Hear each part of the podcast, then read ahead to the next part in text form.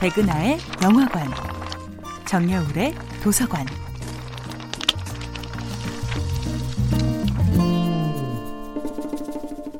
안녕하세요.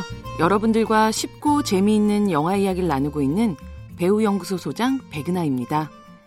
이번 주에 만나보고 있는 영화는 윤성현 감독, 이재훈, 박정민 주연의 2011년도 영화 파수꾼입니다.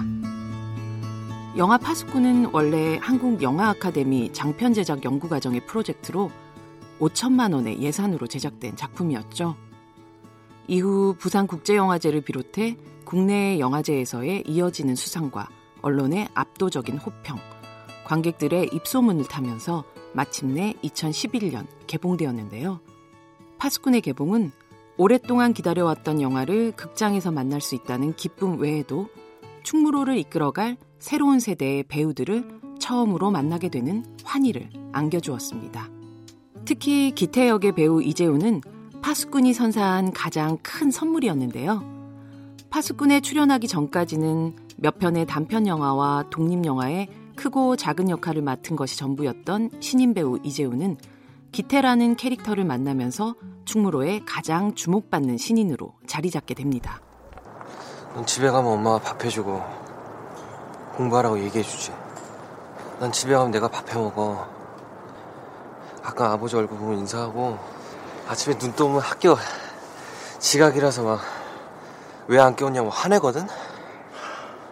근데 안 계시잖아, 엄마가. 엄마 없는 집에서 바쁜 아버지와 살고 있는 기태는 좀처럼 자신의 개인적인 이야기를 하지 않습니다. 대신 생글거리는 얼굴로 툭툭 던지는 농담과 주먹다짐으로 자신 안에 자리 잡은 슬픔을 감추려 하는데요. 천사처럼 해맑다가도 균열의 틈으로 잔인한 악마의 얼굴을 내보이는 기태의 연기는 너무나도 강한 잔영을 남겼습니다.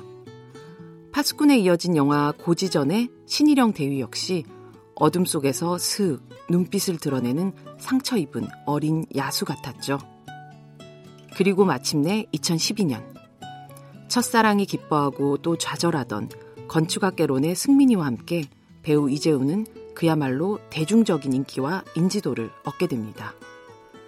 그리고 드라마 비밀의 문, 시그널, 영화 박열, 아이캔스피크로 이어지면서 비교 불가의 젊은 배우로 자리 잡게 되었습니다.